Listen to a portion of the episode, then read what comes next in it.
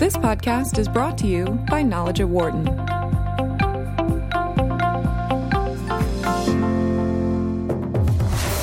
From the campus of the University of Pennsylvania Wharton School, this is Knowledge at Wharton on Business Radio. Here's your host, Dan Loney.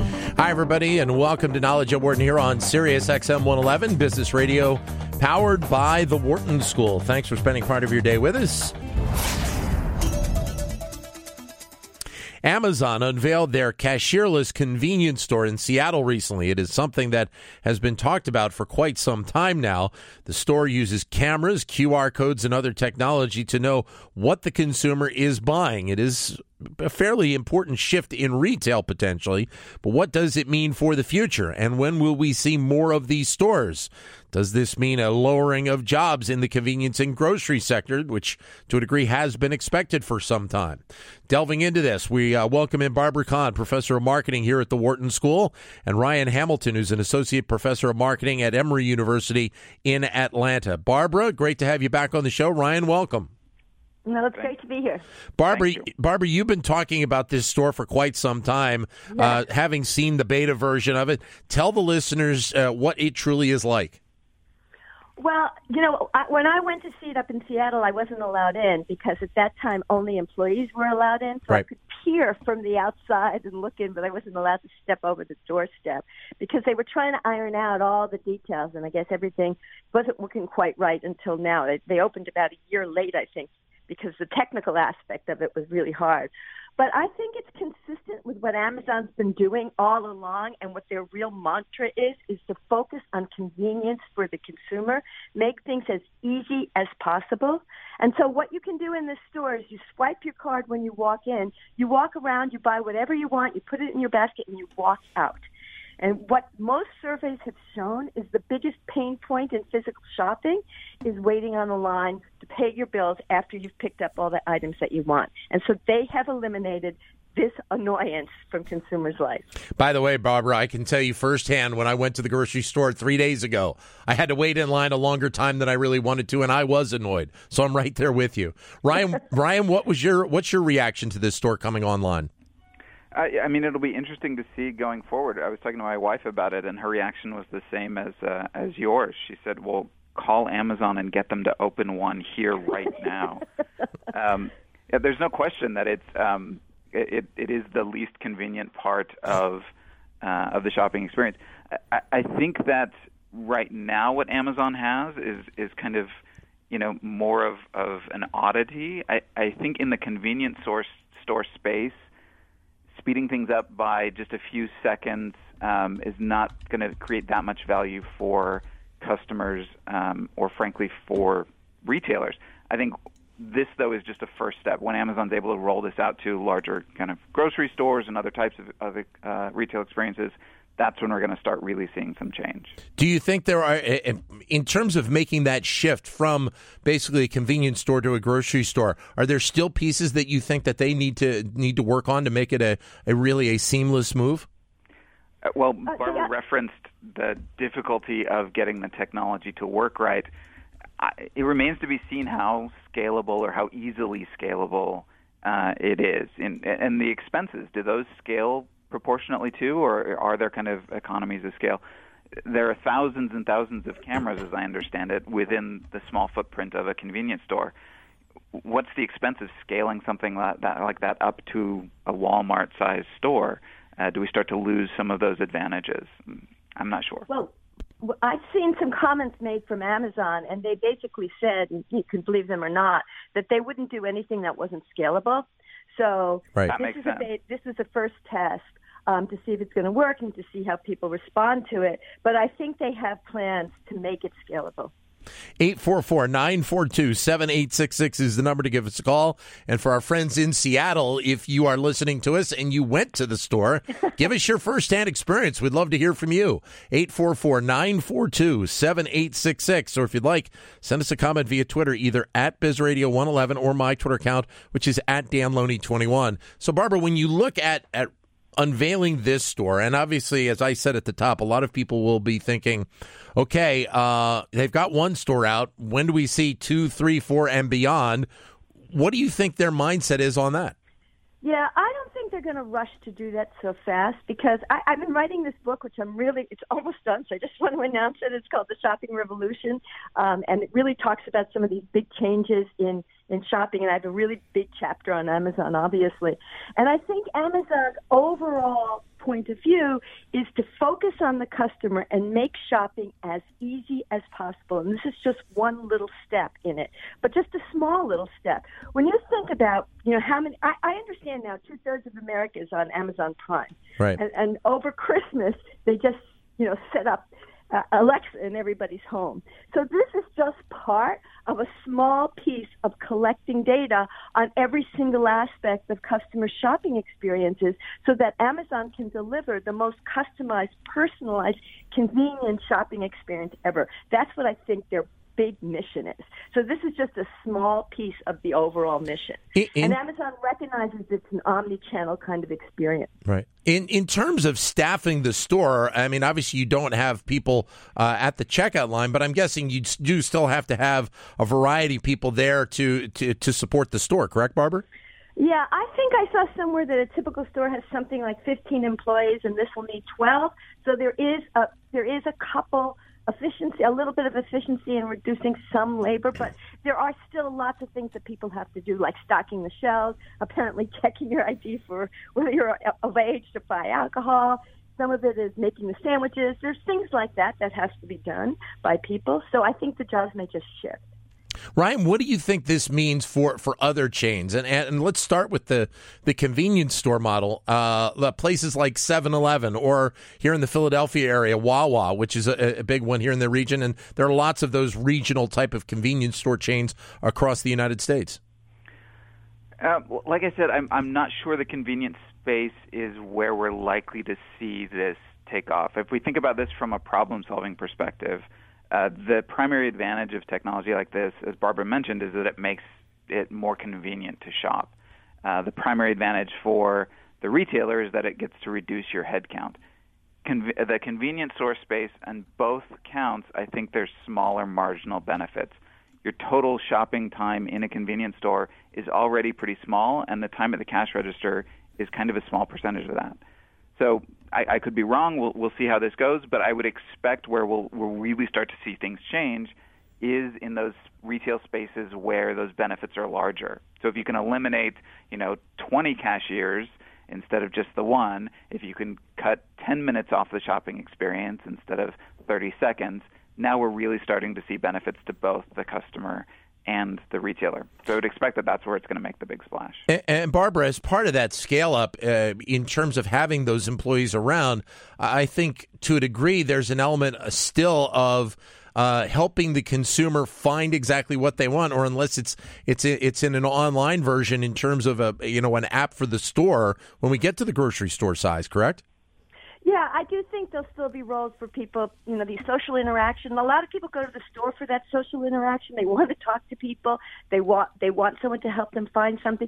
Yeah, I think you look at the model in the Amazon bookstores, which they have already rolled out, and there you can find a lot of information about the books. Uh, you know, you, you tag into your Amazon app when you go in the bookstore, and then if you want to find the price of the book, you have to hold your phone up to the book because it's not on the shelf. You'll see the price on the phone and you'll find out more information about the book on the phone. So certainly they can do that kind of online uh, directory information if they wanted. But even in that case, in the bookstore, the people that they hire in that bookstore, and I've been in them several times, they come up and they talk to you and they help you and yeah. they try to, you know, initiate conversation about books because part of the of the benefit of this is that social interaction. I don't think they're going to eliminate that. Ryan. Yeah, I mean, I, you could look at this as, as a way of freeing up employees to do better service. Um, it takes a long time and a lot of effort to scan manually all of the individual items to go through.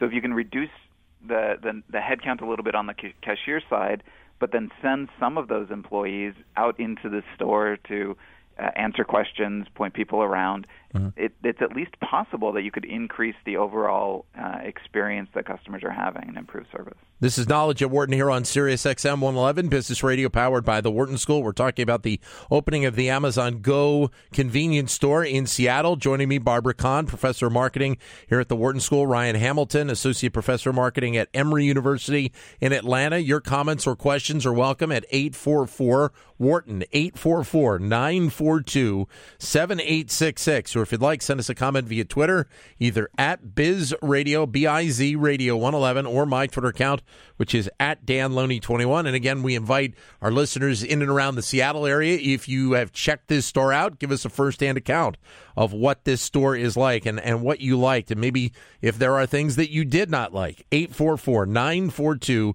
7866 or on Twitter at BizRadio111 or my Twitter account, which is at Dan Loney 21. So, Barbara, the tracking of the items itself is occurring when? As people are, are picking up the items? Yeah, they can see as you walk around the store. They see what you pick up. They see what you put in your basket. I saw a really cute article by a reporter who said they went in there and tried to shoplift to see if they could steal things without the camera seeing it, and apparently the camera saw everything the person took.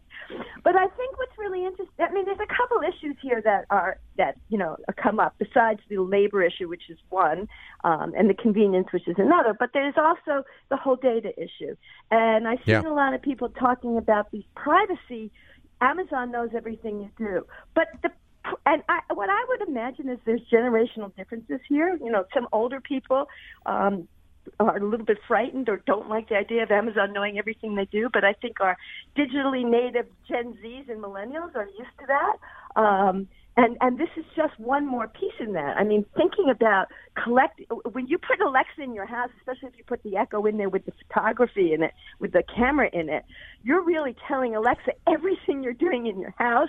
When you're online, they follow everything you do. And now when you go to the stores in the future, perhaps they're going to see everywhere you walk in the store. So that's another big aspect of it, which I'm sure that Amazon and their algorithms and stuff can do something with that data to personalize and customize the shopping experience to make it better for consumers. But there is that privacy issue. But as long, Ryan, as long as Amazon has the trust of, of the consumer, while that privacy issue is important, that if you have that trust, the consumer will feel uh, uh, uh, maybe a little bit of, of comfort and, and not as concerned about it uh, all the time, correct? I mean, that's a big if um, you know, you're right. As long as Amazon maintains that trust, it won't be a problem. Um, it, that trust can be lost. Uh, I don't see any particular reason um, that Amazon's in danger of that at the moment. And you know, the reality is, people seem to be adjusting to new technology faster and faster. I, I can remember just a few years ago when self-checkout lanes became kind of popular. You were hearing complaints of a different kind from customers who, you know, were complaining they had to do more work people got used to it. Um, if this is the way retailing is headed, there'll be a transition period, but you know um, we'll all adjust and uh, and move on. Eight four. That's an interesting Go ahead, point. Barb. I was going to say I forgot about that self checkout. That was a technology yeah. that's not nearly as seamless as this new check technology is. I think this dominates that. Although I will say though, the self checkout, even though you have to do it yourself, it it still is. It, it's a lot better than the aggravation of getting into a checkout line, as I did the other night, and getting somebody in front of you, and then you get the worker at the cashier at, at the uh, cash register going through every item on the uh, on the printout of what they bought just to see what the one mistake was in a in a collection of fifty items, and that and that and that's the aggravation, Barbara. Absolutely. That's the, I mean, like I said, I've seen surveys and people just hate waiting online. They just hate it. Why do you think it, it is that? I mean, obviously the technology is one part of this, but why do you think it has taken so long for the industry as a whole to realize that fact that waiting in line for consumers is just not what they want to do? I think it's because retailers seriously have not been focusing on that. So they've been focusing on other things, pushing product, um, making margins, worrying about discounts, inventory control, operations, all these other kinds of things. And that is what I think Amazon has really revolutionized and disrupted, uh, to use that word, overused word, but I think it's right, the retail experience because Amazon said, hey, wait a minute, what about the consumer? What about the shopper? And seriously, retailers had not been asking that question. It's a simple question, but people didn't ask it. Ryan? Yeah, I, I mean, we can look at this from a um, kind of a trade-offs perspective. There are retailers that that focus on this. I think Barbara's right that on average most don't. Um, but I, I live in the the southeast, and there's a grocery store chain that uh, is down here uh, called Publix, and they have a very high service model. And so anytime there's more than two or three people in line at a, at a grocery store checkout, they will pull people out and open new registers. They're very very focused on that, on minimizing wait time and their customers are very loyal. But it's not everybody. Some people are really focused on wanting that lowest price, and so they'll go to these stores where they have to wait longer and will complain about it, but it's ultimately not driving their decisions. You- Amazon may be offering these retailers the the chance to reduce or eliminate checkout time without making those trade-offs. Do you do you see the the issue of the consumer who is still going for price compare uh, compared to uh, experience? Do you see that as I think a lot of people do as a as a byproduct of the recession, and to a degree, I think people were kind of conditioned into that uh, over the last decade or so. I mean, I'd, I'd, be interested in hearing Barbara's take on it, but um, the research that I'm aware of suggests that yeah, the recession does change, did change people's behavior and did make people more price conscious. People tend to be slower to bounce back to their previous high spending ways following a major recession like that. So, I mean, we're all conditioned by our environment to to some extent or another. Barbara. Yeah, I mean, I I definitely think there are some lingering effects, and there's always you know the, the segment of people who want the good deal regardless of whether they have lots of money or not. But there is some evidence that Gen Z coming up, they're younger, they didn't really live through the recession, they don't have the same concerns. So some of that is still lingering with the millennials, but Gen Z are not. They're they're starting to buy luxury more. Even the millennials are starting to buy luxury more. So it's been a couple years now of pretty good economic times. Christmas holiday showed the holiday shopping time showed people were going back to the stores. So I agree there was a lingering effect, but I think we're starting to get out of it. It is also interesting when we go back to the Amazon Go store for a second, and you mentioned Barbara the fact that this was delayed in terms of the rollout because they were working through things. Uh, that that obviously Amazon saw the end goal and in in like a lot of uh, ventures, you want to make sure that you get things right before you roll it out. The last thing you want to have is to start something, find out four or five or six issues that need to be corrected, and then have to go back on it because you lose that relationship with the customer. Yeah, I couldn't agree more. I mean, like like Ryan was saying, you know, wait, who knows if we even need this now? There's no way that the consumers would accept it if it wasn't working right. Now, I think Amazon does think removing that five minutes of your time will be worth it, but it's not worth it if, if there's bugs. And so they had all the patience in the world. Nobody else was doing it. Everybody's waiting for Amazon to do it. There's no rush for them. Was they, it? Was it the time to get it right? Was it a surprise to you that we didn't see somebody trying to to really invest in this type of a model uh, while well, Amazon was doing it? That people aren't investing. Walmart is already investing in it. Okay.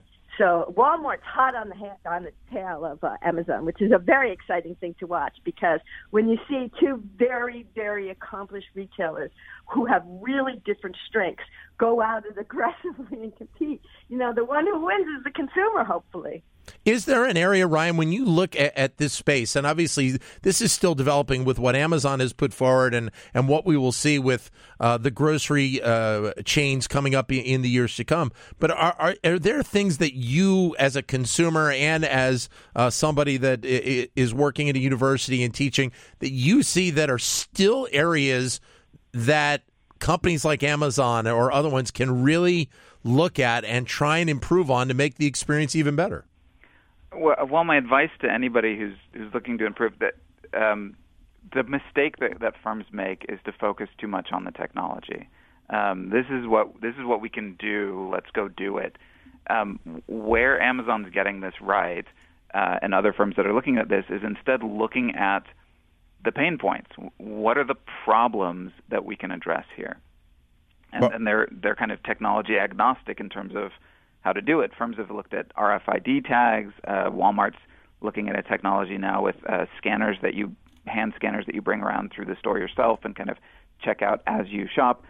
It, it shouldn't matter what the technology is so long as it's solving that problem for the customer. So th- that would always be my advice. Barbara? Yeah, no, I agree. I think it is about eliminating the pain and bringing the pleasure. One other thing that I think is interesting about these stores, and those pe- of your listeners who's either seen the one in Seattle or seen the bookstores, is although they're very convenient and they're very efficient, they're no Eataly. You know, there's no Sephora. It's not like it's it's not fun. It's not exciting. Mm. So it, it's efficient, and that's the way Amazon seems to be. Let's just get shopping done with. And I'm a person who believes shopping should be fun too. So I think there's other things that's not that other re- there's places for other retailers to excel and to do some really cool things. Um, Amazon is really focusing on this frictionless convenience niche um, and making things as easy for you as possible. And with the product being good enough and the price being great, um, they're going to get a lot of people.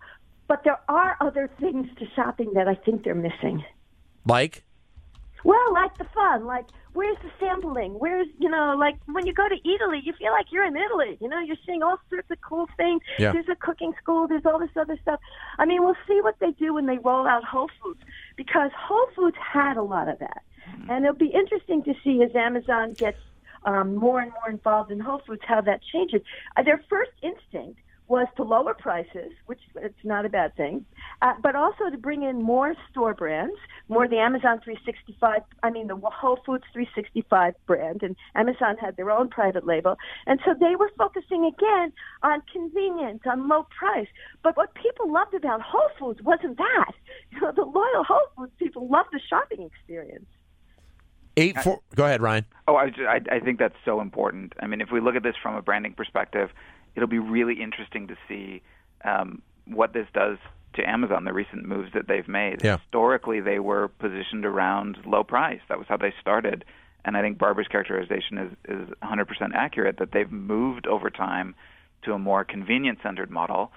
And you may ask, you know, is that in conflict with a low price image model in the minds of consumers? Can consumers wrap their heads around this being both very convenient and super low priced? Um, and maybe, but acquiring Whole Foods, you know, really focusing on high tech efficiencies, it may be that consumers start to see them as less of a low price solution, even if objectively their prices don't go up or don't go up much. But so it, actually, I don't. I don't agree with that. I don't. Okay. I think that they've always been convenience oriented, and they leverage that to bring in and to force the low price, and those two things go together really, really well. Um, and I, I do think that's part of Amazon. And I, I, what I what I wonder about is if it's going to kill the you know the fun of Whole Foods to have Amazon, the convenient low price people in there doing their stuff. Well, and, and that's and that's the reaction that that you want to find out, Barbara, from the people who have been the diehard Whole Foods uh, customers o- over the last several years, because they have an expectation of one thing, and it may very well be something totally different coming up in the future. Yeah. So that it remains to be seen how Amazon deals with that and what they do. Because, like I said, if you go in these Amazon stores, the bookstore, or what I could peer in through on the food store, they're very nice stores, but they're not wonderful stores. You know, they're just yeah, you get your lunch, you get your books. That's it. You know, that that's what's going on. I guess the other question to ask, Barbara, is obviously this is a location that is in uh, in downtown Seattle, correct? Mm-hmm. So, I mean, I wonder if there's an element of that that will play in for the consumer as well. I mean, obviously, we when you look at bigger cities, uh, uh, here in Philadelphia, there aren't a ton of grocery stores in the downtown area, and it makes you wonder if that Whole Foods 365 model we will see cr- uh, creep out even more and give people the option to be able to have that at their fingertips, either while they're out on a weekend, while they're out at business, uh, you know, during the week, and then be able to multiply that with the with the re- remaining grocery store chains. Yeah, yeah. That I mean, that is the general trend. Target, as you know, they're opening up all the inner city small footprint stores just for that point. So they're the targets in the inner cities are, or in the urban centers, are kind of replacing the tired old convenience store model yeah. um, with a with a much better product, I think. Um, but it is much more convenient. You're absolutely right. In Philly, there's hardly any grocery stores, yeah. and it would be great to have them around. Ryan. Uh, yeah, no, I agree. I mean, the the areas where convenience is key, you know, uh, and and talking about shopping uh, for groceries in large uh, urban centers, I, I think that's going to be a, a major point for them to to move forward and, and get some real advantages. Great having you both with us today, Barbara. Thank you, Ryan. Thank you as well. Thank you. Thank you. Thank you both. For more insight from Knowledge at Wharton, please visit knowledge.wharton.upenn.edu.